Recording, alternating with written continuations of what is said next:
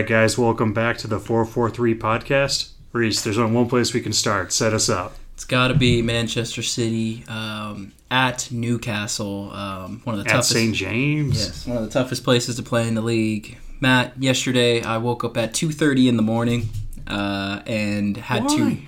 Not by choice. not Yeah, by but I know you texted me about Chelsea, and I was surprised. 'cause I woke up at seven, and I don't know what time your text came in. Guys, Reese very rarely wakes up before the for the early games. He can make it up for the eight seven thirty, eight o'clock games, Yeah. but anything at five thirty, I don't expect to see anything on. It was a weird day, man. I woke up at 2:30 and then couldn't fall back asleep, so I watched the Chelsea game, worked all day. Right after 4:30, I crashed for an hour and I guess I ordered food because the lady's like, "Food's here." And she woke me up. I was like, "I don't remember ordering this Portillo's, but let me feast real quick."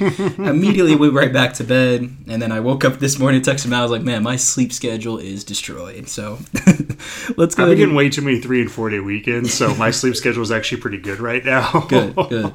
Let's go ahead and jump into the game here, guys. Uh, one of the games of the season, man. Uh, I feel like when Newcastle play again, I I think we will disagree again because much like the Liverpool game, I felt like City, at least a little bit less deserving than Liverpool did last game.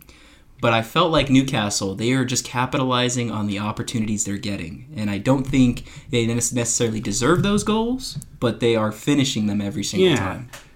I, no, I agree with you. That's what I kind of meant. Where it just never seemed like until Liverpool put on just out like just with City Third doing the subs. Once they could go into they, they kicked it into fifth gear. Yeah. They got their subs on, and they just don't have the bodies to replace anybody on this team. I mean, they replaced Gordon.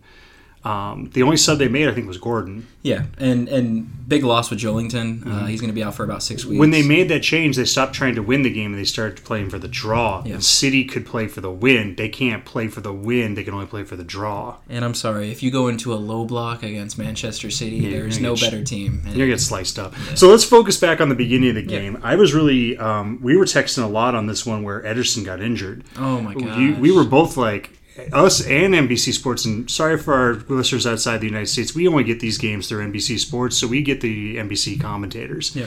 And they were screaming along like us, like that was off out of ba- or offsides. Why didn't you raise the flag? Like, And that's the tricky thing with the rules now is if the referees are unsure, they have to wait until play is stopped to then raise the flag. And uh, although it is not okay because a lot it, it requires more in, uh, risk of injury, but I think it's needed overall uh, because if you're unsure and he ends up being onside, that's a huge, huge boost. and for- cre- that does create a problem where Newcastle, uh, sorry, yeah, Newcastle is having to play because they have to take their opportunity. Yep. And City is like, dude, this is offsides. What are you doing? Yeah. Like that's what I got from Walker, and I think that that play put their main goalie, one of the best in the world, Yep. out of the game. Yep. And it also, I think it rattled. It may have tweaked Walker. Yeah, I agree, and we'll get into Walker in a moment. So let's get into the first goal with uh, my boy, probably one of my.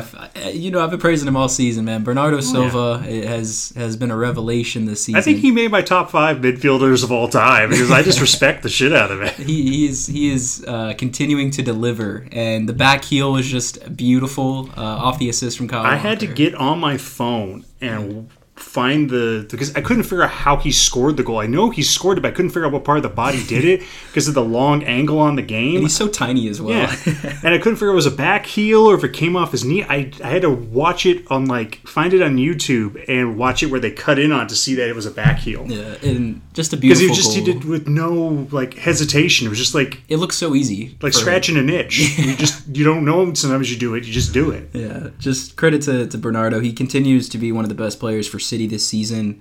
Um, let's go ahead and jump into the first goal because it was, must it was shortly after right that Isak scored. Yeah, the first goal was at 30 or sorry, 26 minutes for Silva, 35 minutes for Isak. I have a problem with Kyle Walker at times. Yep. You and me were both talking about this. It seems like some he gives too much credit to himself in terms. I don't think it's. I, I don't want to. A professional player, in my opinion, is never cocky. I mean, unless they're blatantly saying some some weird stuff. Heck, but to me, Ronaldo is cocky. Okay, fair. But at the same time, I think they have to be confident in themselves to stay on form because if you lack confidence, you're not going to deliver. Now, where I have a problem with Kyle Walker is he is so um, confident in his own pace that he think he, he can be lackadaisical at times to then recover that pace that he, with mistakes that he's made. And that's exactly what happened where Anthony Gordon makes an overlapping run uh, while Isak has the ball and he gets caught in two spaces and that leads to an Isak perfectly cut in and, and buried it uh, top bottom. Isak cut him because he got distracted, and then Gordon cuts him less than two minutes later. And that was what pissed me off more was because Anthony Gordon pretty much outpaced him the whole way down the field. And you can see Kyle Walker was basically jogging until he's like, oh, oh shit. Like they're mm-hmm. literally about to be in, in the box now. And that's when he sprinted and caught up. Yeah, and he still has his speed. I'm not going to say any Yeah. age curve stuff or anything about Kyle Walker, but it just seemed to me like I don't know if he tweaked something in that fall earlier in the game. That's why I was maybe tying this into, or he just thought that Newcastle were trash and he didn't Yeah. have to step his game up. He eventually, well, we'll get into it. Let's continue with the game. So I, I do think, and just to piggyback off that, I think what you said was a great point. That when Ederson came off, it didn't. It seemed like the whole City defense as a whole lacked a little bit more confidence. And their goalie, other than those two goals, did a good job because he was just set up for failure, unfortunately, by Walker. But other than that, for the rest of the game, he conducted himself, and I've never seen him play that I know of. Maybe I've seen him in internationals. He, I don't he's know in the. League Cup uh, usually. Uh, he, he's a great ball distributor. I mean, when you're playing with Ederson and you're in a Pep system, you kind of have to be a great distributor with the ball at your feet. And he did well. Um, you know, usually Pep doesn't ask too much for shot stopping. That's why Ederson isn't his best attribute isn't shot stopping. It's the ball at his feet, and that is one of the most important things in Pep's system is uh, a goalkeeper that can play with their feet. Pause. Um, uh, very lucky. Hey, whatever helps you get through the day, man. Uh, so they go into halftime. I'm sure Pep absolutely blew them up, and we get into the second half, and more so of the same story. It actually looked like Newcastle for about five, ten minutes actually started to still kind of dominate the game a little bit, mm-hmm. and then I'm gonna set the stage for you. Yeah. Dun dun dun dun dun dun dun dun dun. Ten minutes left in the game. Kevin De Bruyne comes on for Bernardo Silva. I think. Well, no, no, it had to been 20 minutes because he scored at 74. Oh, my bad. 70th minute, thank you. And he came on for Bernardo Silva. Now, when this team is fully healthy, Rodri, KDB, and Bernardo Silva, that's the best midfield trio in, in, the, in, in the world, in my opinion. Um, Maybe tied with Man, or sorry, Real Madrid overall. Yeah. I mean, they have a, I mean, but they have a lot more, ex- but like, well, you're you're probably right. I give one in 97, one in 96 if I was ranking them out of 100 points. I'll say I'll say this: the reason I think they're the best midfield Yeah, trio no, no, is and I agree with you. They'd be the, be- you know, but they're NBC Sports made a good point. They said when Rodri has started a game for City, they have been undefeated since last February. Guys, we are in 2024 January. So literally almost a year that City have been undefeated with Rodri starting a game. I don't think that that should be everything you need to know about how good Rodri is and impactful is to, to this team. Uh, it didn't look like Newcastle. It looked like Newcastle were going to be the team to actually be the ones to to, to overcome that that that record. But uh, when KDB comes on, like you said, it was around the 70th minute. Only a few minutes later, the inevitable happened. A beautiful shot from outside the box. I I didn't think it would go in personally because he made it seem like he should have taken it with his left, but then he switches it to the right. He switches his hips right to the right side so he can shoot it with his right foot, and it was a grounder perfectly bottom corner. What were your thoughts on the goal? I inevitably thought once KDB came on, they were going to win. I didn't think it'd be the way the way it came about. Yeah. I thought it'd be Alvarez and um, you know some magic up front with the wingers Doku, but the way they ultimately win it is with that really unique KDB goal, and then well, I'm going to let you talk we'll about get- the we'll get- next player that comes on. And you, I- you reminded me with Alvarez and Foden, especially uh, tactically.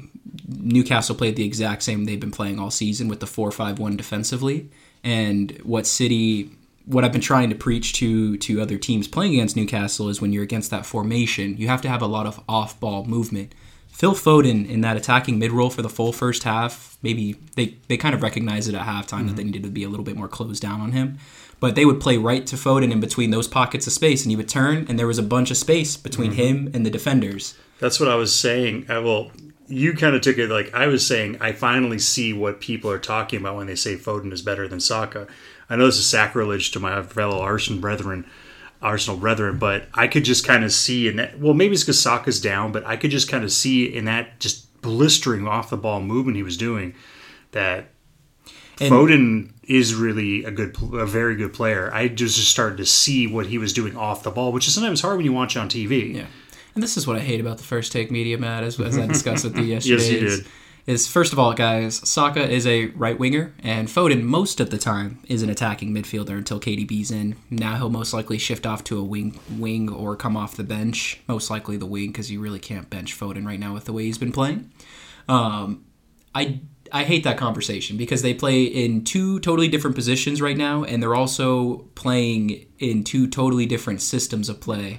No, and I get you on that, but I always, when we started this podcast, I said I don't get the Phil Foden thing. Gotcha. And that was more me saying, oh, I'm seeing where I am deficient in understanding of this player and what he does. I, because I'm an Arsenal guy, Yeah. I always like Saka's better. He's 20, he's young, a little bit younger, he's just better. And now I'm like, oh, you know, right now Foden is better. Yeah, that's that's fair. Um, Because more it was more me realizing like because you've been helping me understand the games tactically better and looking for different things and how things are done. do you think the off-ball movement though was more on Foden's IQ of the game, or Pep just having this type of tactical prowess that he has? Because I don't think Foden. If you were, let's say, this is a, a shitty comparison, but let's say they're playing Chelsea. He's in Chelsea right now. I don't think Phil Foden's making the off-ball movements that he would be unless he was in that City system. So I'm going to say yes and no. Okay. I think that he Pep is telling him what to do, but he has the tactical acumen to be able to execute, and not every player can execute it. Fair. We saw that it took Grealish almost an entire season to be able to execute it the way Pep wants it done, because Pep expects and Pep's disciples Yeah. expect so much from their players mentally Mm-hmm. as well as physically that I agree with you. If he wasn't being asked to do it, I'm not sure he would do it. But since he's being asked, he has the ability to do it. Great if that makes more sense. Yeah, for sure. And and getting into getting back sort of into the game when Foden would uh, expose that midfield with those off-ball movements, He a- kept doing it, and it kept. That's what opened my eyes. I'm just like, holy! He's just cutting through these guys like a hot knife through butter. and he had so much space that he can make the right pass or make the right play to get City into the final third. But what the issue was with City is Alvarez and Doku could not finish her chances. There was a moment in the second half for Alvarez to actually win it, and he just skied it over the bar right from the PK spot. And Alvarez hasn't been, I wouldn't say in his best form this season, but for a striker at the best club in the world, you have to put those away. So I want to like. So you, one of our favorite players' names to say is coming on. We're going to talk about him. We'll get him. But- we'll get. We'll start But him. we also want to discuss this, and I might just do it early. It was going to be in my stoppage time question because I think that this player for City is starting to enter our patron saint status. so my thing is with the patron saint is it's a player or a figure in the game that both of us really enjoy. Either for a positive or something negative they do, Fair. or it could be a negative for me and a positive for you. Yeah. In the case of patron saint Tom, Bowley, Bowley, yeah. um, I I think that some of the stuff he does is a little crazy, but I still respect him For sure. and like him. Yeah. But and same with our Hei Wei Chan. Huang Ki-chan. Hang, hang, thank you, sir. Um, he's just a player that came about that our attention because Pep didn't know his name. Yeah. And I've always knew who Yeah, he was. you always know who he was, and then once you were like, "Oh, well, he's really good. His name is," it," and I was like, "Oh," and I started watching. I'm like, "Oh, okay." so I think this next character we're gonna go over is going to be substituted in. I think at the 80th minute Yep. Comes. Um, I, yeah, I think 80th Um, is minute. simply because of his name, but he played phenomenal in this game. and he has been phenomenal late off the bench. Our boy Oscar Oscar Bobb, Bobb. Uh, definitely in the short list of our potential patron saints for next season. I we'll discuss the Okay. Archer later. Uh, shout out to, to Dominic Solanke. Dominic Solanke and him are both in the same category Yeah, for me. I- Iraola's in there somewhere Mm-hmm. too. So at the end of each season, guys, we'll do a, a special where we are handpicking our patron saints for next think, season. yeah, I think we might be only able to bring in two a year. I think that's fair. Very But fair. um, let's get into Oscar Bobb. Um, His name is just so fun to say. Keep in mind, guys, when we text about Oscar Bobb, Bobb is B O O B O B B in all caps. And it's auto. It's auto. Autoed into all caps in both our phones somehow. It's crazy. And you know, one thing I praised Oscar Bobb uh, was I think it was two or three episodes ago where I really liked his creativity. Um, but when he came in uh, off the left wing for Doku, we saw a lot of movement uh, from him that I did not see previously. Well, it's because I think he was able to operate with Kevin De Bruyne And- De Bruyne, and, and- who's one of the like just brings it out of people. Because if you have any kind of skill, you have to play to as close to your highest level to keep up with KDB. Yeah, and Pep said it best in his post game uh, uh, interview. He said, um, "KDB is not just a talent, nothing to do with tactics. He is just all talent." And uh, and he, honestly, he was the man of the match, and he only played what twenty minutes, twenty mm-hmm. minutes, and. And that goes right into that goal where he plays a mm. chip through ball into the final third, and Bobb has the touch of a god, and he literally does a let. He goes from his left foot to go around the keeper to his right and finish it, and I was blown away. Matt, what was your thoughts on the goal? I jumped up because this is the game that I actually watched straight through, no interruptions, just because of the placement on the on the day on the weekend. Yeah. All the other games had stuff that made it not a little like I had to catch pieces of it, like we'll get into in the late the games of the today, but. Mm-hmm.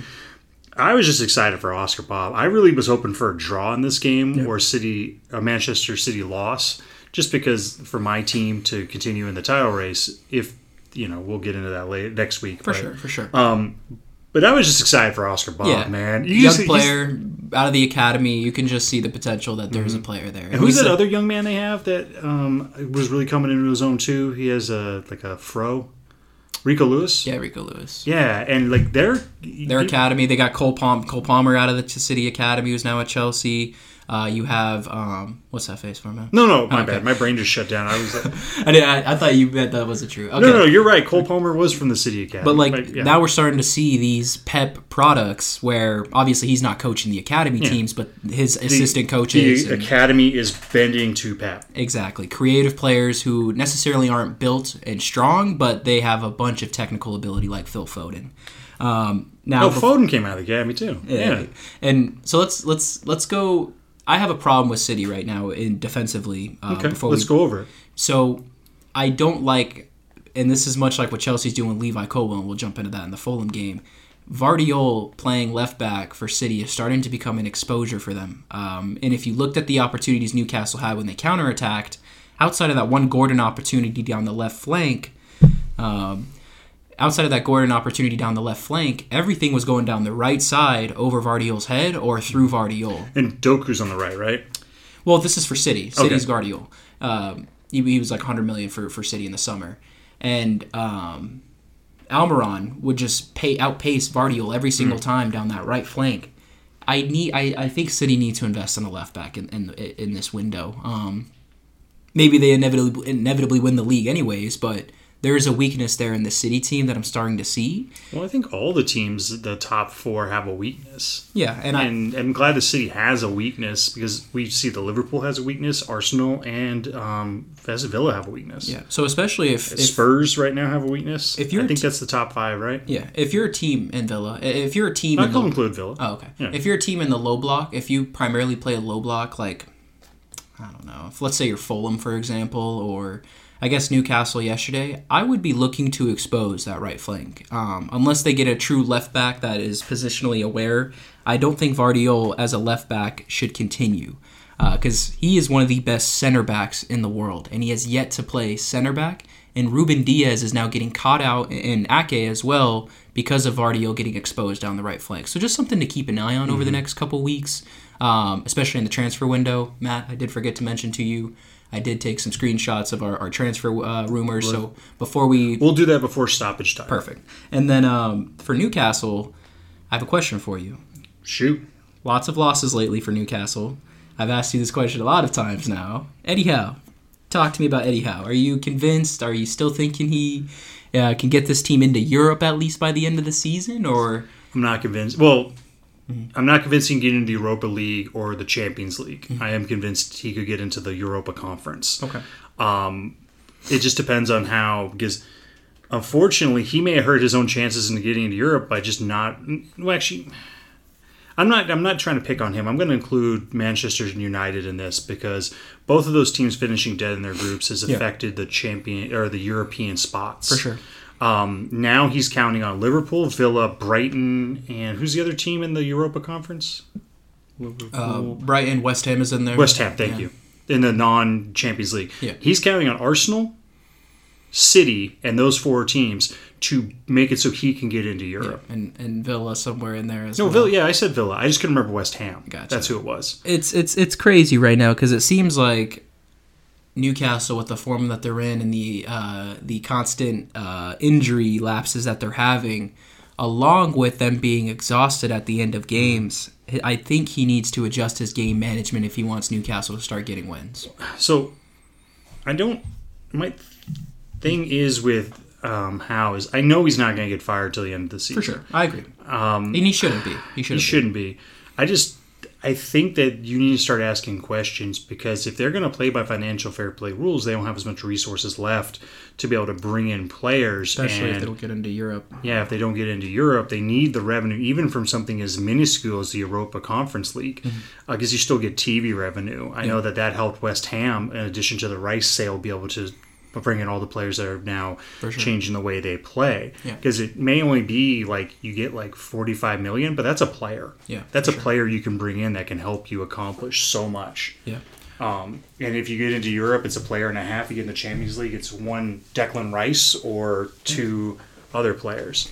Matt, what are your final thoughts on the Man City Newcastle game? honestly, if we end up doing our favorite games of the season, This is. um, this is got, probably going to be in the top ten. I agree. I don't know where it'll be, and I don't know what's coming. Yeah. Um, And we all bring both will bring our biases into our selections, but this would definitely be. It was one of the more entertaining games of the season for me. For sure, I agree. Uh, my final thoughts on the game is um, Newcastle, despite them looking having great performances, they are still man- managing to capitalize on their goals. So that is a positive. Um, and as for City, as the more they get healthy with the consistency of KDB and they get uh, Haaland at the end of the month, And to on that, like I said with Luton earlier in the season, them being able to lose these and they're losing by one goal Mm-hmm. is helpful to them because they're competing against teams to get up, and one of them is Manchester United, who has negative five goal difference. Right Unless this changes right now, Yeah. it could be go up one or down one because we're still recording during the final embers of the Manchester United game. But um, if they tie them on points, they're going to jump them ahead because they also demol they had that, that demolishing when they were good at the earlier part of the season, just demolished Villa. yeah, uh, that's a great point, Matt. Um, But let's get on to Yeah. our um, relegation uh, cage match. For sure. Credit to City. Uh, jumping all the way back to Friday, uh, we have Burnley at home drawing Luton one to one. Matt, I want to start with the XG: one point five for Burnley, 0.97 for Luton. I would say, in the retrospect of the game, I'd say it's about right, very close. Uh, I she's a little off. I have 1.43 for Burnley, 1.1 for Luton. Gotcha. But Okay. that, that's around the right. same area. But um, yeah, I my notes on this game is I thought this game looked exhausting for both sides. Uh, it was a proper relegation Mm-hmm. fight. Teams that hate each other in the in the champ from the championship days. It's it was a proper game. Uh, let's let's cut. Actually, I was gonna say let's cut to the to the drama, but.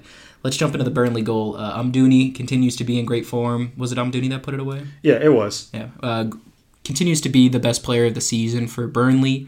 Uh, we're gonna go into Great the cross to him for that little tap in. exactly, and we'll jump into who they got on loan uh, in that segment as well. But hopefully, they can provide a little bit of uh, a flexibility for for Kompany's side because they need help. Um, now let's get right into it, Matt. Set me up with your question about the the Luton goal. So the Luton goal uh, had a VAR check that took up one third of the um, recap of this game I watched.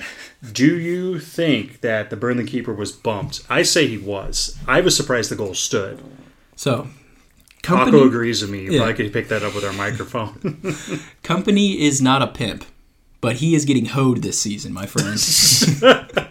Is that your Drake line you're talking? he is not a pimp, but he is gonna pop hoed. half a Zanny on a flight?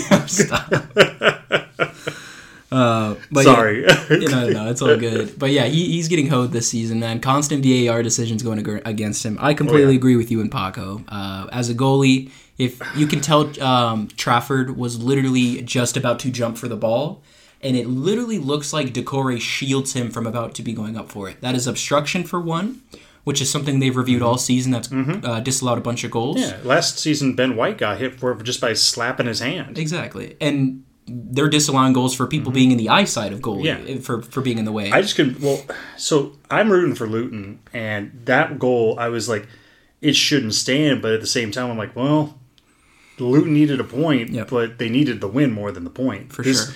The, anything other than a win really hurt them because they need to separate themselves from Burnley. I agree. and they're not doing that. well, the draw I, I, I think was very lucky for Luton. It was lucky Well, for them because they shouldn't have gotten that goal. Yeah, and like I said, that's obstruction for one, and two, it's a foul. Uh, at the end of the day, it is a foul on the goalkeeper when the goalie is uh, uh, going up for a ball. They have to move out the way, or they at least need to give him an opportunity to catch it. He got neither. Um, what I have to say is. Luton is now what? They still have four points, and we'll go over the table they're, before we end the they're segment one behind Everton because Everton gets the draw later. get the draw. Uh, so they're four points ahead of Burnley now. Uh, so they are still managing that space between the two teams. Mm-hmm. Question for you: Is there any hope for Kompany side, or are you thinking they're really going to? They might be the team to go down this season because we had a lot of hope for Burnley uh, before the season started. Now, I'm going to be honest with you, man. I, I this will tie into my stoppage time question for you, but I am worried about Burnley. I think they are not.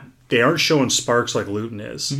They're getting wins, but they, you watch some of the Luton games, and they may not win them, but they're giving these top For sure. seven teams like cause to fear them. Burnley's not giving that to them. Yeah. You don't go to um, the Luton Stadium. Side, or you're talking about Luton Stadium. Yeah, you don't go to Kenilworth Road. I don't know. Oh. Don't take Luton's word for it. ground without as a big team without thinking, oh my god, City almost got done here. Oh my god, Arsenal almost got done here. Liverpool got a draw here. Yeah. Um, you know what I mean? So it's like Burnley doesn't fill me with that. They don't have that. When- you come here, you're gonna play. You got to play. Yeah. You can't just run over us. We're not. And Burnley have a lot of great windows of opportunities that they have, but they never capitalize on it. And if they did, they would be a much more uh, threatening side to play against. But I agree with you, man. Uh, Well, and also the thing that I think also hurt them is that Bournemouth just blew up like a rocket, which we were both glad about. But it also means that now they're having to scrap with teams like um, Crystal Palace, Brentford, Everton. And you don't want to be in a relegation battle with Dyche, man, Yo. towards the end of the season. No, sir. Um, their former manager. Yeah. But um, ultimately, my thoughts on this game were Burnley were screwed and Luton were lucky, but Luton Luton didn't get what they needed. Yeah, I agree. Uh, but a great game. Like I said, it looked exhausting by the time the game was over. Uh, I bet for the fans at Burnley as well, especially the way it ended. Let's go ahead and jump into the Saturday slate, or the one game on Saturday outside the Manchester City game. Chelsea at home, defeating Fulham 1 0. Matt, what were your thoughts on the game? I was happy for you. I looking at the XG, I couldn't believe like because I didn't get to watch this game live. Mm-hmm. I took Paco for a long walk and I came back and I was watching the highlights, and Chelsea just looked like they were just unstoppable with it. Like they, I'm showing 2.5, 2.05 xg, and Fulham just didn't look like they did anything. Just didn't look like the Fulham that they did rotate four players. This didn't look like the Fulham that just just stomped out Arsenal. Yeah, uh, Fulham's. I was worried about you if that Fulham showed up. Yeah, that, that- exactly. And um, there was two types, uh, uh, two opportunities in each half that Fulham had where they maybe should have capitalized. One being a cross from Anthony Robinson with his ugly hair to Harry Wilson in the first half that should have been finished, but Petrovic made a good save. And then the second half with Raul Jimenez uh, with a striker's goal, you would think where he places it bottom corner. Petrovic made another great save. I thought he had a great game. I think when Robert Sanchez comes back, Pochettino has to really consider who the true number one goalkeeper is going forward.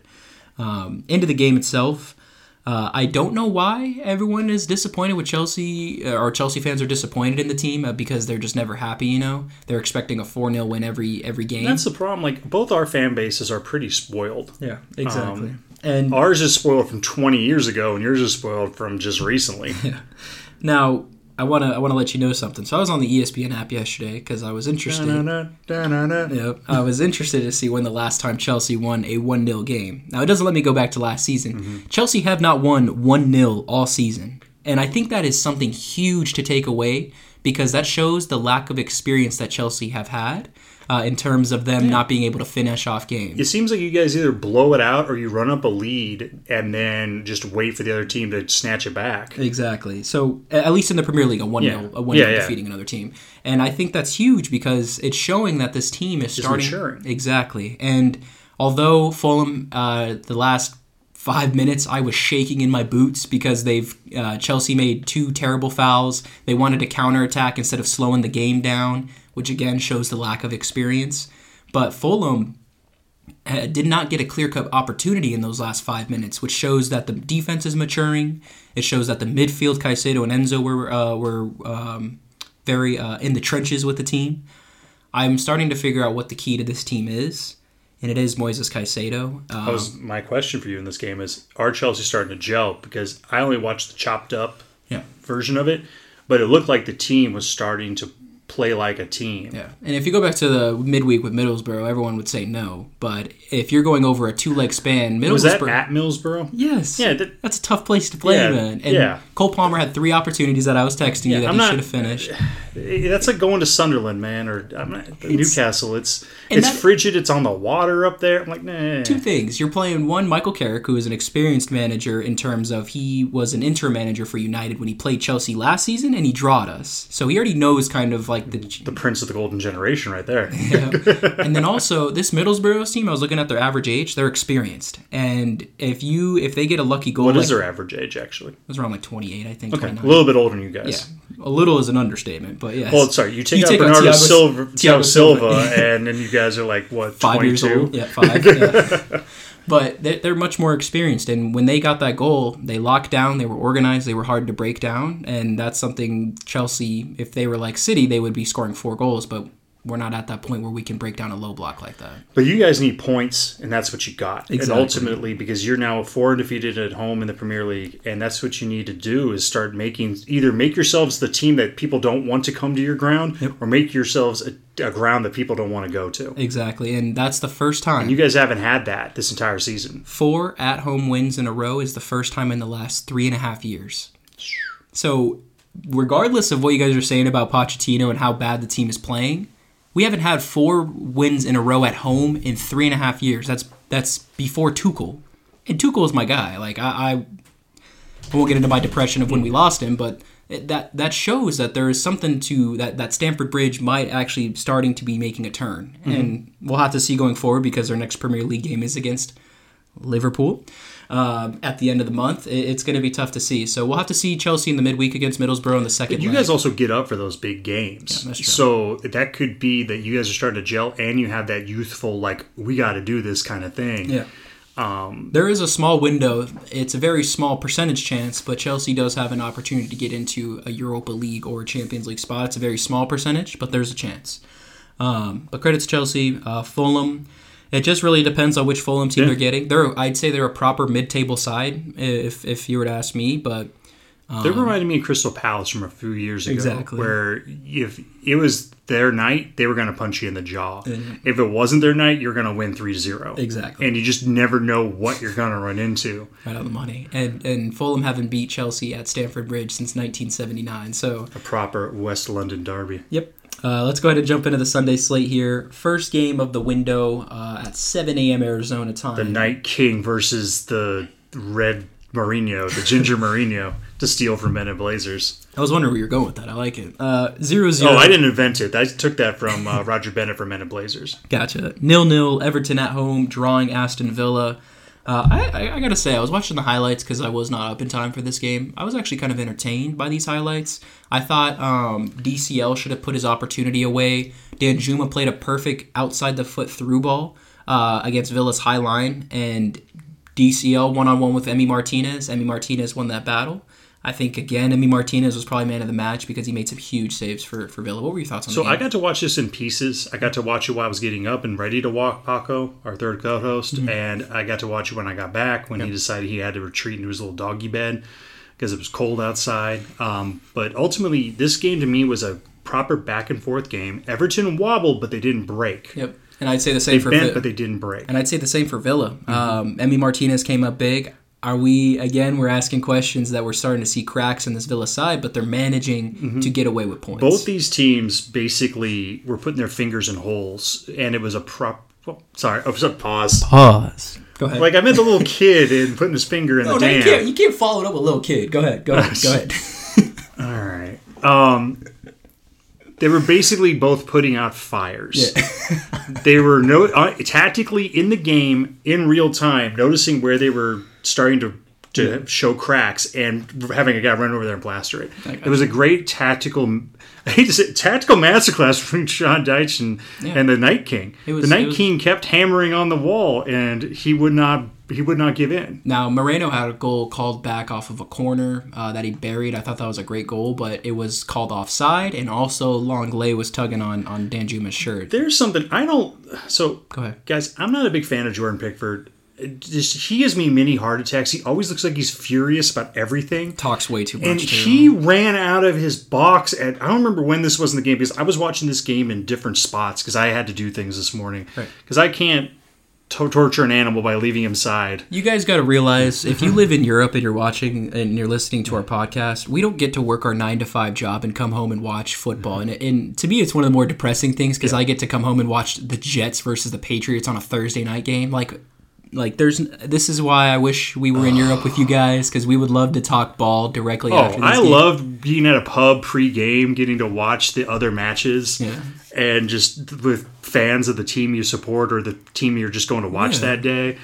and you're and you're able to collect your thoughts a little bit more about Yeah. these games. For us guys, we we we don't have a window during the week where we can meet up uh, after work because of our opposite schedules, and it's it's it's it's a little depressing for me. But I, I we love the game so much that we like talking it with you guys, and we continue to to. Uh, increase our knowledge of it but, back into the game But what I was saying with Pickford Yeah. was he left his box at I don't remember what point in the game this was. It, it must have been in the first oh quarter. yeah yeah, yeah. so it he must have sprinted been- like 20 yards Yeah, and I'm like, I'm like, I'm, I'm putting on my socks, and I look up and I see him run, and I'm like, what are you doing? and the and the Everton center back is clearly going to get the ball, Yeah. but Pickford's still like, "Oh, I got it," and he I did. I just runs into like- his own teammate. I I don't want Everton to go down. They're a fixture in the top flight. Guys, we don't want any team to go down personally. But, Yeah. I mean Sheffield, you can hold that, but Well, there's one team I want to go down, but they're never going to go down. So yeah, fair, fair. But I, I'm with you, man. Pickford does have questionable decision making.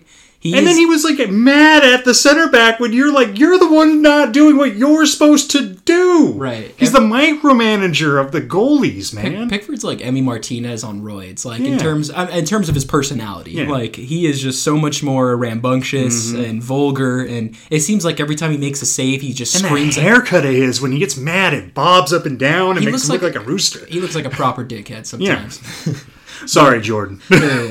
Uh, but, But you just you triggered me this morning, and you as a goalkeeper too. I'm just like, if I played, I played sweeper center back, and I would have been just terrified if I saw like I have control. I'm in control of this play, and my goalie just runs out like I got it. I'm like, no, get stay in your box, man. I got this. and and you know, I would say credit to Everton, but I felt like they should have walked away with uh, three points. I feel like they had a little bit more clear cut opportunities, but I'd say if you're Everton, you need any point you can get, and you Yeah. you one. especially when you just barely had a Luton at this point. Exactly, and they barely and, and and you're walking away with points against one of the best teams in the league this season. So credit to Everton. Uh, So, do you want to take our break and then get to the final game, just so we can check some scores and stuff? yeah. Uh, do you want to do the table recap? well, I mean, I'm ready to talk about the United game. Okay, let's get into it. So when I watched this game, guys, the first goal, I was on the shitter. Okay, I was waking up, I was still brushing my teeth, you know, but the lady's like, I was like, text the lady while I was in the bathroom. I was like, hey, can you turn on Peacock? You know, get this game up for me. All I hear in the background is you, the uh, Old Trafford going absolutely berserk. Matt, walk It was me a through. beautiful goal. yeah, walk me through. I don't even remember what happened because I think I was coming back from like getting us a, drink or something. Yeah. And I turn around and I see I don't remember how the ball got to Garnacho, but I remember this beautiful little kick where he just gets it right into the right into the Well, it goal. was, it was. So the Rashford, I, I believe it was a cross from Rashford, is what I heard. But oh wait it a was- minute! I, was- oh, it was Hojlund. Yeah, it was Hojlund who actually finished it in the third Okay. minute. Um, now into the game itself, and and and So Garnacho hit it to Hojlund. Yeah. I thought it was a ball from Rashford. I don't know. Oh, okay. Guys, again, I was in the bathroom, but I just know Hojlund put it away. I Um, could have sworn it was Garnacho, that- but yeah, yeah, it's all right. My bad. it's all good. Now, we talked it was about, too early of a goal. Let's put it that way. We talked about this last week, and what we talked about was Ten Hag is a big game manager, and Postecoglou also, in his moments, can be a big game manager. And in my opinion, I thought this was a great game. Uh, two to two draw at home. We got the results we wanted for our teams. Yeah. what was your thoughts on the corner? Because it kind of looked a little scrappy for Richarlison's goal. I don't know if you remember that in the first half.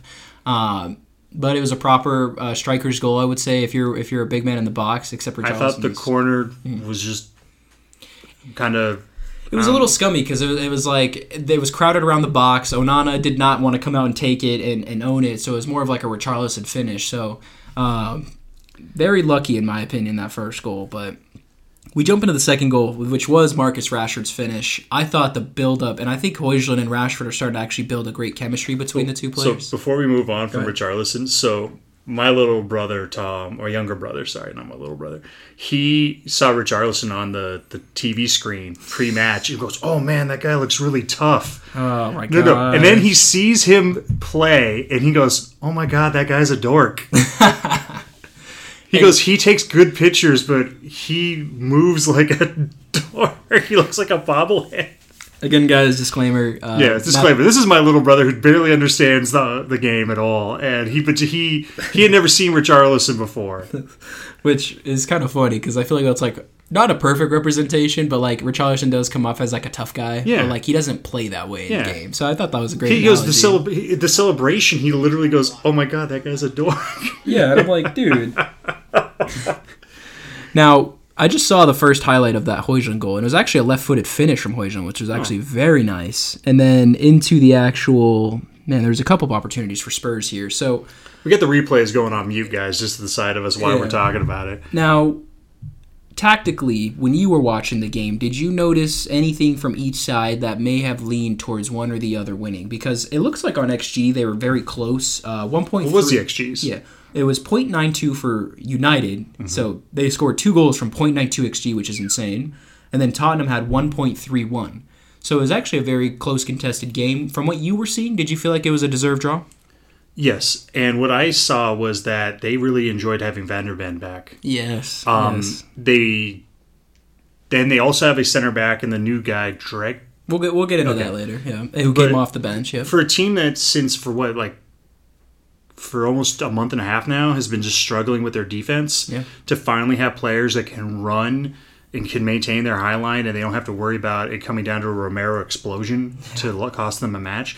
I thought that that to me was what stood out. That this was the Spurs that was you saw in the first um, five matches of the season that I was like And we'll get into my, biting my teeth on. They're sort of back. They see Maddison back now, and, that will be next month most likely. and we'll get into my stoppage time question revolving Spurs and Liverpool in particular. Mm-hmm. Um, now, I just saw the uh, again the replay of the Rashford goal, and it, it backs my point that there's chemistry building between these two players and Hojlund and Rashford. I thought that was a great goal by Rashford. yeah, it seems like Rashford's starting to get his confidence back. Uh, he is starting to uh, put away his chances that we didn't see him put away earlier in the season. Um, and then Tottenham actually equalized while I was on my way over. Do you remember what that Tottenham goal was like? No, I was getting the, the podcast ready um, for recording at that point. Gotcha. So it looks like there's. I think this was still in the. Yeah, Timo Werner. Yeah. Well, Matt, what was your final thoughts going forward for both sides? Um, do you think United needs some sort of investment in January uh, to continue to maybe sneak a spot into Europe, or do you think maybe they can hold off and make it till the end of the season and still qualify for Europe? So with United, I not sure they need investments. I'm not. I don't follow them long enough, but I know that Lisandro Martinez and Casemiro Yep. were back on the bench. Yep. Great point. So I think that them getting their players back from injury, um, one of the Arsenal podcasts I listen to, they go, "Oh, he's like a new signing." I think that them getting the butcher back and allowing them to play more of that high line they like will benefit them moving forward. They may not need investment. Yeah. They may just need to get players that they paid for back. Gotcha. And I'm looking at this third goal and all the hate. So I'm going to get into Timo Werner. Who scored it? It was. It looked like it was Lo Celso or Bentancur, one of those two players. Now I'm going to get into. Go on your Timo Werner rant because Okay, I, I'll say I don't really I'll- have an opinion on Werner. Yeah. So let me just say this, guys. So Timo Werner completed his move as a loan with a option to buy to Spurs from Leipzig, and Former Chelsea. Yes, yes, Champions League winner with Chelsea. What pisses me off about the commentators in this game is Timo Werner missed an opportunity, and like the the main guy, not the guy that's usually with Peter Drury, he's like, ah, like he's back at Chelsea again. You motherfucker, dude. You motherfucker. Can I can I just spit some facts real quick? Let's. Cook, sir. Thank you. The So- kitchen's yours. Me and Parker sit back and wait for our plate. So what? We're talking about. Oh, he's back at his Chelsea days. Can I just clarify who, how bad Chelsea have been with their attackers? So Werner, in his all the way through January 16th of 2021, when he first signed the club, so 2020-21 season through J- this exact, pretty much almost the exact same date, he had nine goals and assists. Okay, that is more than Mudryk, that is more than Sterling, and only behind Cole Palmer and Nico Jackson. So, for as bad as and everyone's Nico saying, got a hat trick against a depleted yeah, you Spurs. take that hat trick away, he probably has more than him. And if you a nine man Spurs. Sorry. Keep cooking, man. I'm just adding to your. I'm just adding you ingredients. I'm handing you the sage, handing you the bar, the basil. I saw a dude named Carefree Lewis G, uh, a Chelsea fan, saying he sucks. You motherfucker, dude. This guy's a Champions League winner with us. It doesn't matter if he sucked or not. This guy contributed to Chelsea getting to the Champions League final. He scored a header against Real Madrid in the semifinal. So I'm tired of the disrespect that Werner gets. Although he didn't have a great spell at Chelsea and he missed a lot of opportunities, everything else that Werner did outside of scoring was incredible. Off ball movement. He had a lot of assist and he made a lot of great uh, uh, passing into the final third, which we were lacking at the time. If you look at who the best players under Tuchel were in that spell that Tuchel was there for, Werner's top. Yeah, he's either first or he's top three, and he's in that conversation uh, behind like the defense that we had, obviously, which was you know great during that time. But in terms of attack, he was probably one of our best players.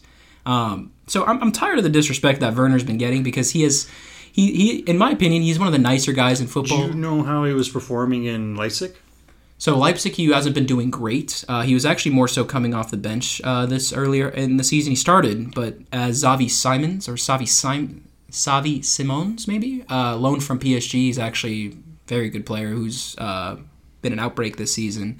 Werner kind of lost his spot. Okay. But if you look at Werner in this Spurs side, I haven't seen a better fit for an attacker. Before. I wasn't happy when he did the, the Yeah. deal. I mean, as somebody who's a fan of the other team, I'm just like, oh yeah. with how with how direct Spurs play and his movement and how fast he is. When I think that's great cover for when Son and and and Maddison come back. I, Not to it- mention the the South Korean team is favorites to win the Asia Cup. They may be go- he may be gone for a whole month. exactly. And listen, I'm not saying Werner's going to be Son while he's gone, and I'm not saying he's going to be great But while Son is gone. If But you're playing Moneyball, he's a great fit to replace him. Yeah, and you can't just rely on Bryan Gil, which we love Bryan Gil. I'd say, you know, if he does anything insane towards the end, hipster, yeah, our, our little our little, uh, little uh, hipster friend. Yeah, he looks like he's from the Beatles. So Yeah. I, I- you can't rely on a young Bryan Gil to to get you over the hump, uh, especially if you want to make Europe or Mm-hmm. even compete for a title, which is part of my stoppage time question.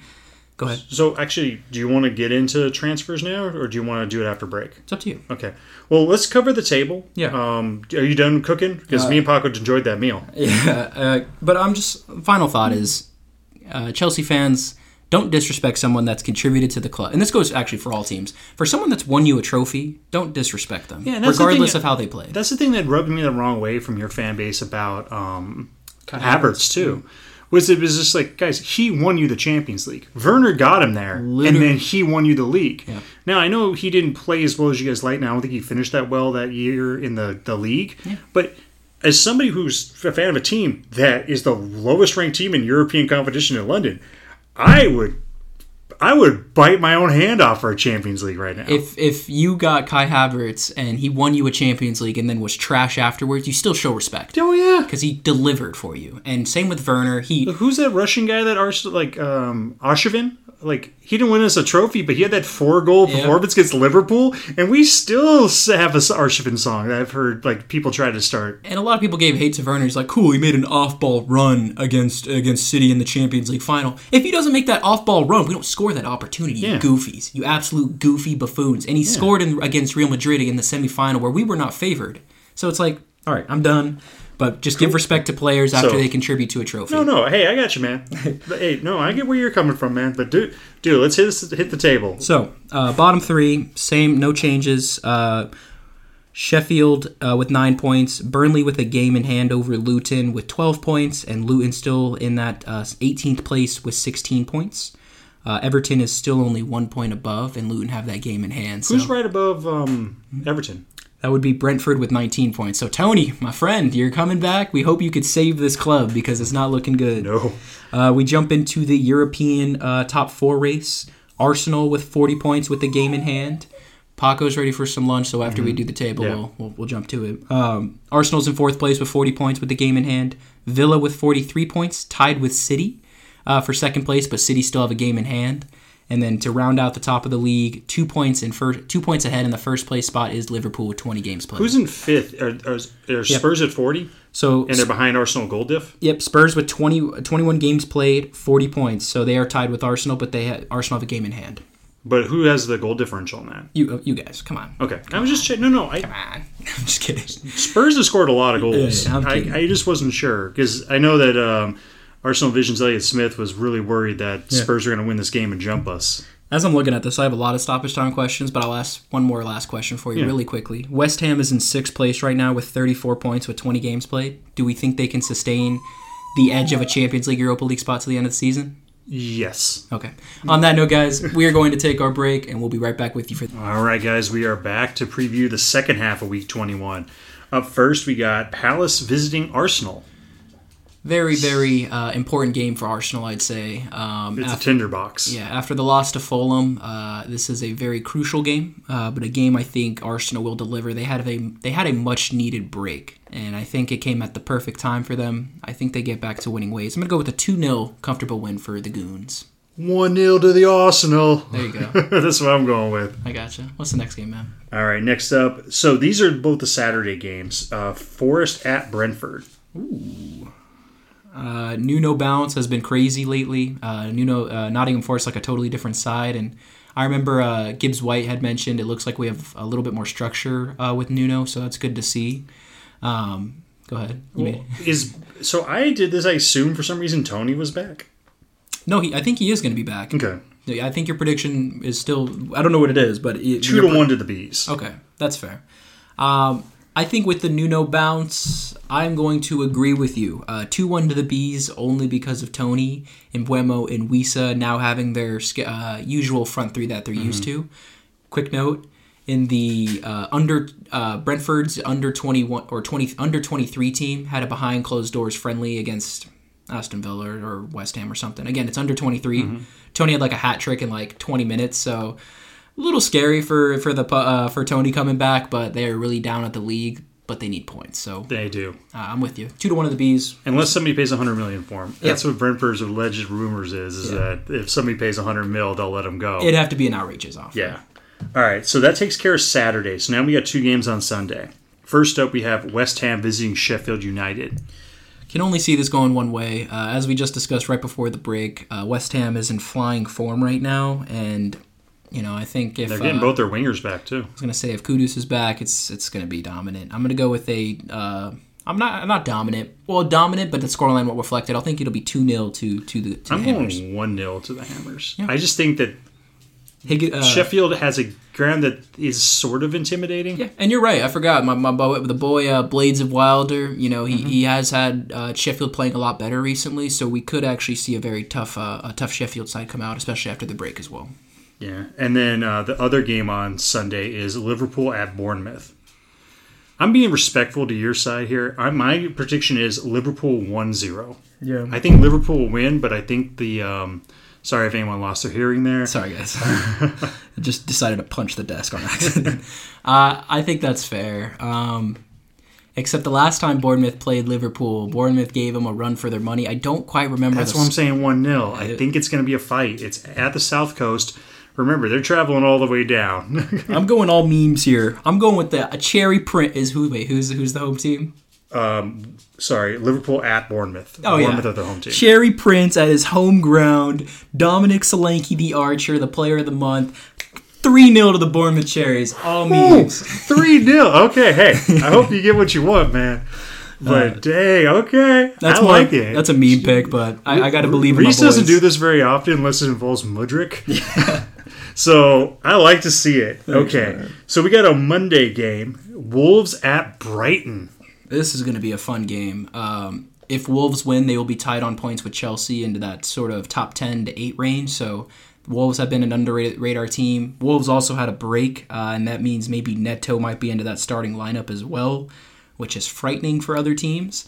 Um, and Brighton have been in great form as well. They're also right around that same range, uh, I believe, um, maybe tied with Chelsea or right around that range as well. So this is a huge game for the conference or just getting into Europe in general. What do you got it? I'm going 1 1. Ooh, I'm going three-two to the goals. Okay, I think that's a fun game. I think either way, it'll be a great game to watch. I think it's going to be high scoring. I think it'll either be a, it'll either be a high scoring, high octane affair, or it'll be a nil nil draw. but it, I think either way, even if it is nil nil, both teams will have plenty of opportunities, and we're definitely going to review that game the weekend after, and, and we'll put some emphasis on it too because it's a it's a big game. We'll try to put it first unless something crazy happens, like um, Five to four. like Bournemouth actually do the three to zero over Liverpool, or like Crystal Palace just gets destroyed by Arsenal, or something crazy. but um, yeah, that just takes care of the five games we got. awesome. So before we jump into our stoppage time, I literally came up with this on the Yeah, spot. let's do it. We got- transfers. The new segment. Literally just came up with it on the spot. Rumors with Reese. Let's run it up. Well, let's go on the ones that are done Yeah, first to cop it up. So sure. Timo Werner to Hold on. Spurs. So yeah, back on, and this was a couple days ago. Uh, we got an Ornstein dagger that uh, David Datro Fofana is scheduled to fly to Burnley on Friday. That was last Friday. He completed Oh, completed. those his, are the reinforcements. yes, he completed his move to Burnley on loan from Chelsea. A high potential player. Did not get a lot of game time at Union Berlin. Uh, but if he does get game time at Burnley, hopefully he actually contributes. So, not the biggest transfer, but we do want to take care of every Premier. League team to give credit to them. Well, I mean, you were hoping Burnley would get some reinforcements, and I think he has the potential to be a good player. for sure. And he's a true striker, and I feel like that's something Burnley have been lacking a little bit is that final not, uh, final threat in the third. Um, we have Jadon Sancho, uh, who is going on loan to Borussia Dortmund, the place where he came from, that he signed 80 million to United for originally. He's going back on loan to that team. Uh, a loan package of uh, of three and a half million. I actually think that's great business for BVB. Um, but we'll have to see if if uh, United can sustain their form, or else that they may need some help in the window. Uh, we have Tottenham reaching total agreement with Genoa to sign center back Radu Dragusin. Uh, He's now, a good center back. Now, in Matt- the Italian league. yeah, no, you're you're right. I watched some analysis on each on him and Timo Werner for their for their teams, and I think he fits this team perfectly. Mm-hmm. I haven't seen him play personally. Matt said he's seen some clips of him, but what I've One seen of those techno uh, soundtrack best of clips. Yeah, yeah. And what I've seen from uh, Dragusin is that he is very uh, front-footed and progressive with his passing. So, and I feel like that's just what Postecoglou wants. He is in the Van Dijk Saliba family of tall center backs yeah, for that sure. have great ball handling ability. Pause. And I'm only doing that for your benefit, man. I don't you. think there's anything wrong with it. no, I'm gonna continue to say pause. I like it. Um, next thing here, we have Valentin Barco, very high prospect from Argentina, joining from Boca Juniors to Brighton uh, for 10 million. Brighton scouting, you could only see this going one way, and that this kid may be actually special. He's only 19 years old, and he's a left back. He was not just on their radar. He was on a lot of teams' Yeah. radar. Um, but it's a five-year deal. Uh, great pickup for Brighton and their scouting department. Nothing new from them. So Yeah. uh, I don't think he'll most likely be contributing right away this season. It'll most likely be something for next season if, if you know. He'll some be like changes that Caicedo signing a while back, where he'll show up and he'll just start to make an impact. For sure. And what Matt was alluding to and what we've already talked about and I've ranted on uh, Tottenham reaching total agreement with Leipzig to sign Timo Werner on loan with an option to buy for around 15 to 20 million. I've already said my piece. I think he's a great fit. Do you think the same? I think so. I was other people on the Arsenal podcast of this were making fun of it, like, oh, they just bought somebody who's just going to whip in front of goal, and I'm like, dude, he does a lot of stuff off the ball. There's more than that more to will football than truly man. benefit Spurs because they need somebody to plug in uh, for Son because Richarlison can contribute, but they need more weapons to play the way they want to play. and we'll get into my stoppage time question, and, and that's going to be one of them is the sustainability of Tottenham. So, Uh, next thing here, we have Brentford uh, set to complete sign. And this, these are all Ornstein daggers so far. We'll get into the rumors with Fabrizio because I feel like he drops more of those types of rumors.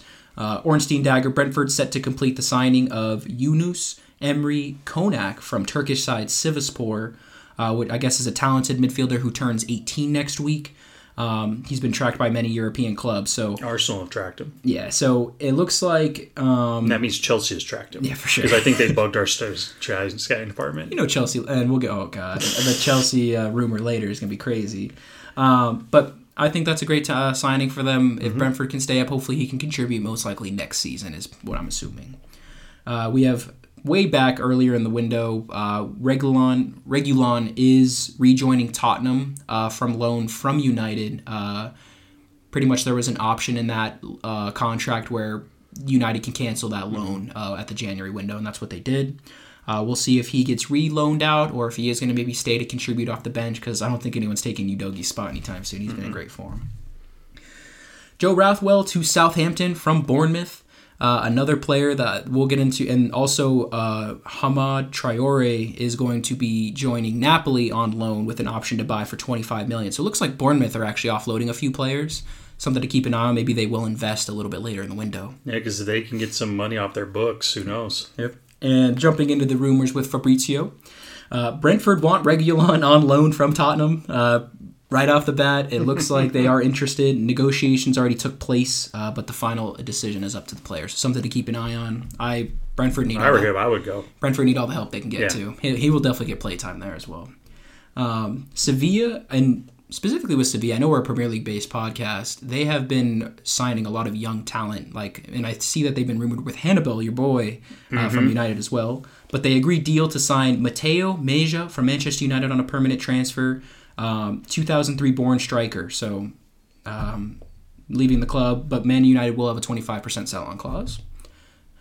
Now, Is this the Chelsea one? this is the Chelsea one. So Yeah, I haven't heard it. I'm I'm cool with it. I know Chelsea fans are gonna flip their fucking mind about this. Chelsea are working on Estavo Estavio William deal, uh, a 2007 Brazilian talent, uh, right winger, nicknamed Messinho. Nicknamed Messinho. Release clause is 60 million, and he wouldn't join the club until 2025 June when he turns 18.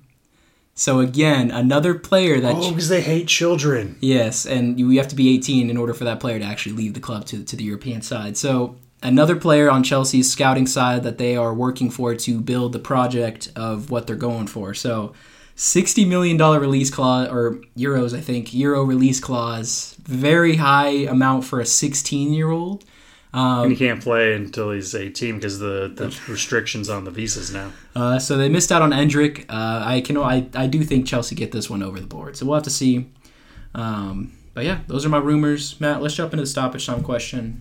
You want you want me to kick it off for you? No, I'll kick it off since you have a two-parter in the middle there. Gotcha. That we're going to do in the middle. So this weekend's got me Burnley on my brain. Um, I think it has for you too. Ultimately, who is better in practice, not on paper, Sean Dyche or Vincent Kompany? Great. in Great question. practice, they both have gotten Burnley promoted to the Premier League, and now um, I think he has a little bit more talent now in his playing team, Sean Dyche. But I think that Kompany had just the same on loan last year.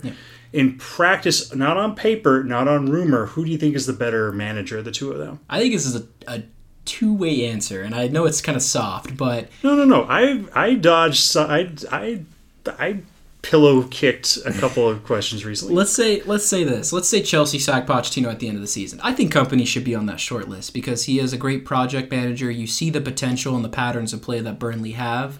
His team, his side just don't have the quality for it.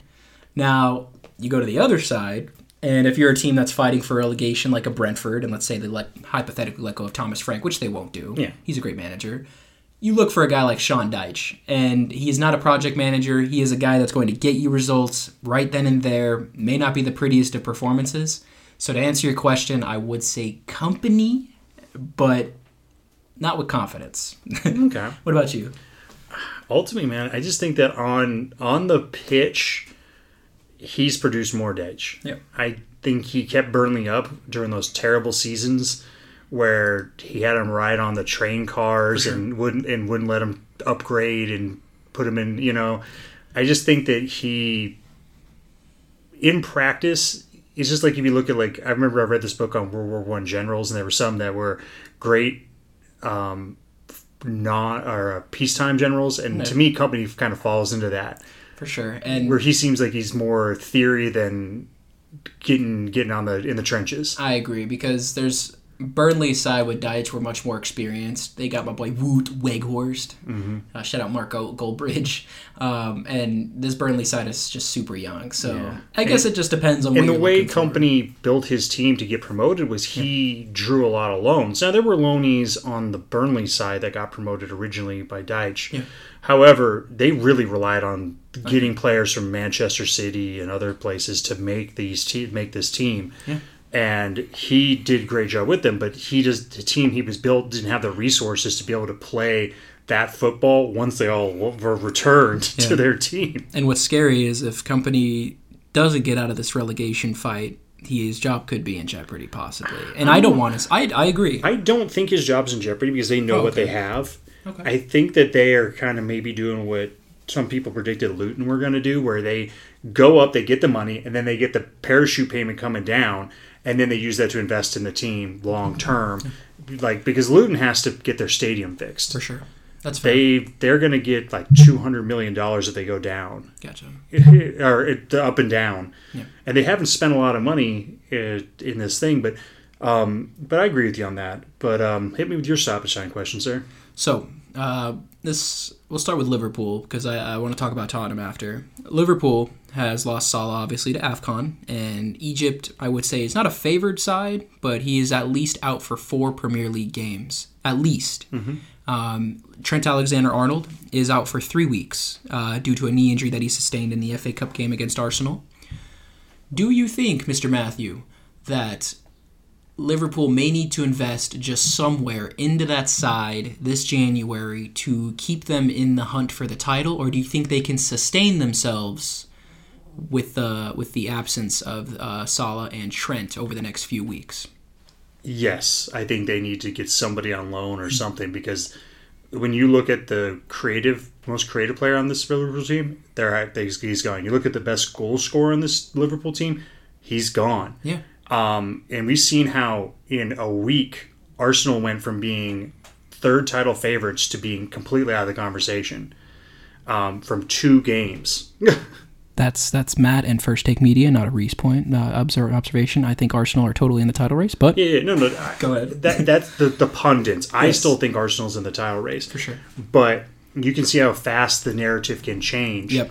And um, they are not going to have these players to go to the Emirates. they are in such a crucial position that they might actually be the team to dethrone City. Uh, being two points ahead of them, you have to invest. They have to look at this. I don't know, but I don't know who they go for. They have like they, they have cover obviously in attack. We've talked about it previously, and they also have cover relatively with in the back as well. But in terms of That caliber. exactly, and I the, don't know who they get. and also the chemistry that they have, with, especially with the way defensively they, they play. Al- Although Ar- Arnold is usually exposed in that defense, he's still very important to them. You know, in terms of the high line. And I agree that we don't know who they're going to be getting, or if they should, or what they need necessarily. But they need something to ensure that they can hold that first place spot. Just like when um, with with the Gunners, everyone's like, "Well, you need to sign a striker now. You need to do this." And I'm like, "Who are they going to get? How much money do we have left?" Under because FFP. it doesn't reset until the end of the season. Yeah. we had to get a goalkeeper on loan. I just don't think anyone's coming in. I don't want that to be the answer, but that's what I think it's going to be. Yeah, that's fair. I think we may pick up some kid for like 18 million euros or something from like the Italian league in defense or something, but that might be about it. Yeah, and and I agree. And same with Liverpool. You know, they they invested a lot, but they I don't want Liverpool to bring anyone in. I think they should though. yeah. Does that answer the question? Yes, sir. Okay. What's your stoppage time question? All right, so my second one is so we both watch a lot of games at work. Um, we have our little headsets on in between calls, you know, watching, and we work in an office where there may be a handful of people that watch the beautiful game.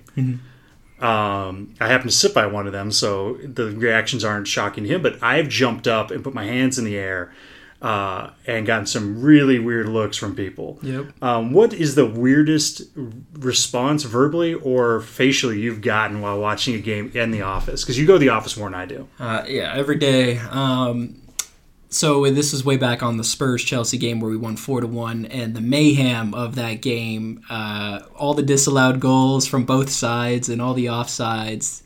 I don't remember. It was one of Nico Jackson's several offside goals that he had.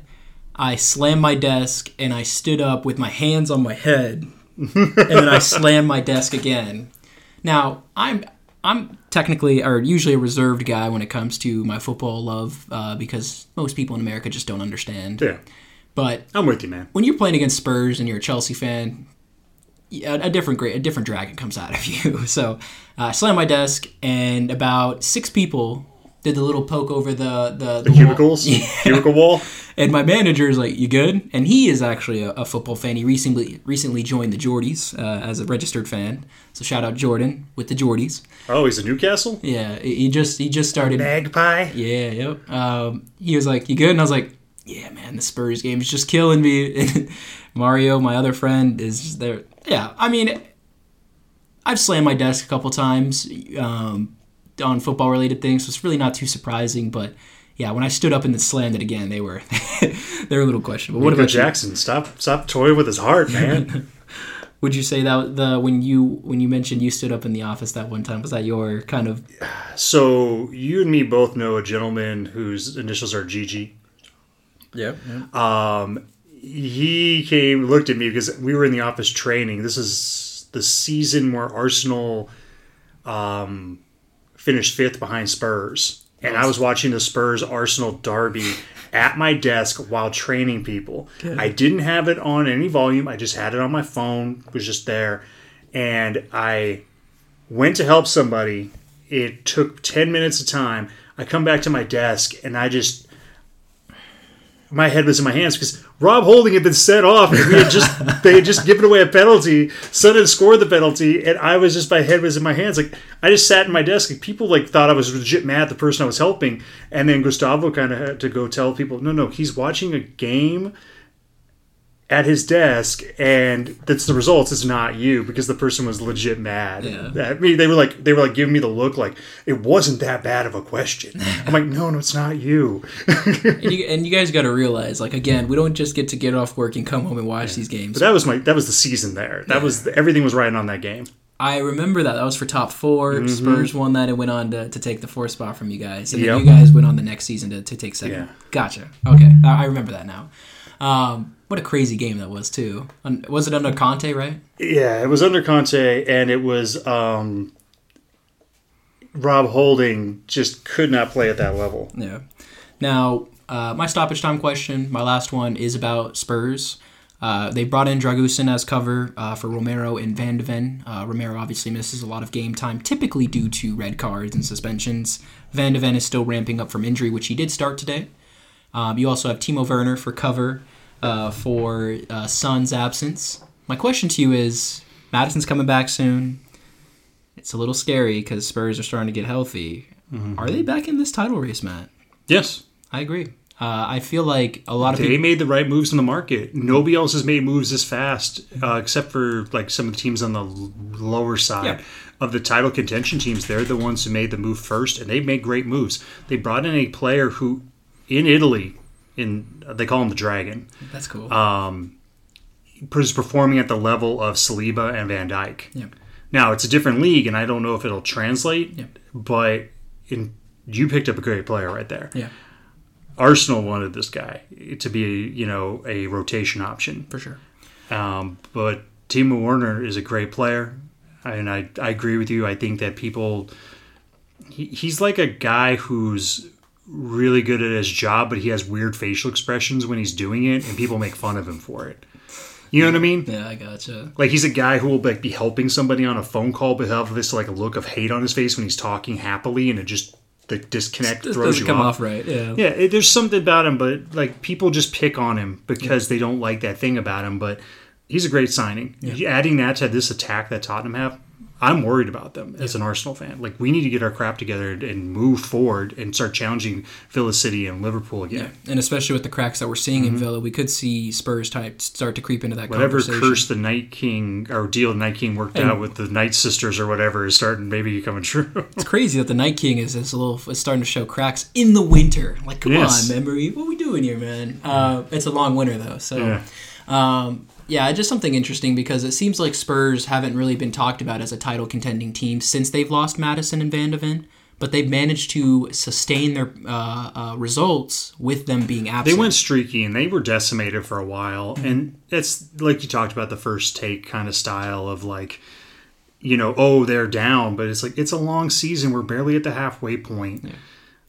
Guys, we have 18 games left for most teams, so it's like 18 games is a lot of games and a lot of points. And, And now they're going to be spread out. And one thing on Liverpool too that we also have to factor in that with Alexander and Salah, Trent Alexander Arnold Mm-hmm. and Salah gone is they beat Arsenal in the FA Cup. They now have to play another game and they have to play another Champions leg League. that they're probably gonna.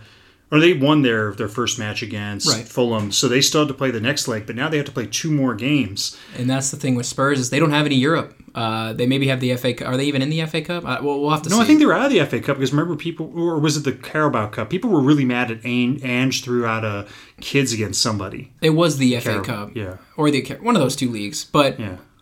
Spurs have less competition midweek than most other teams do uh, in the top four.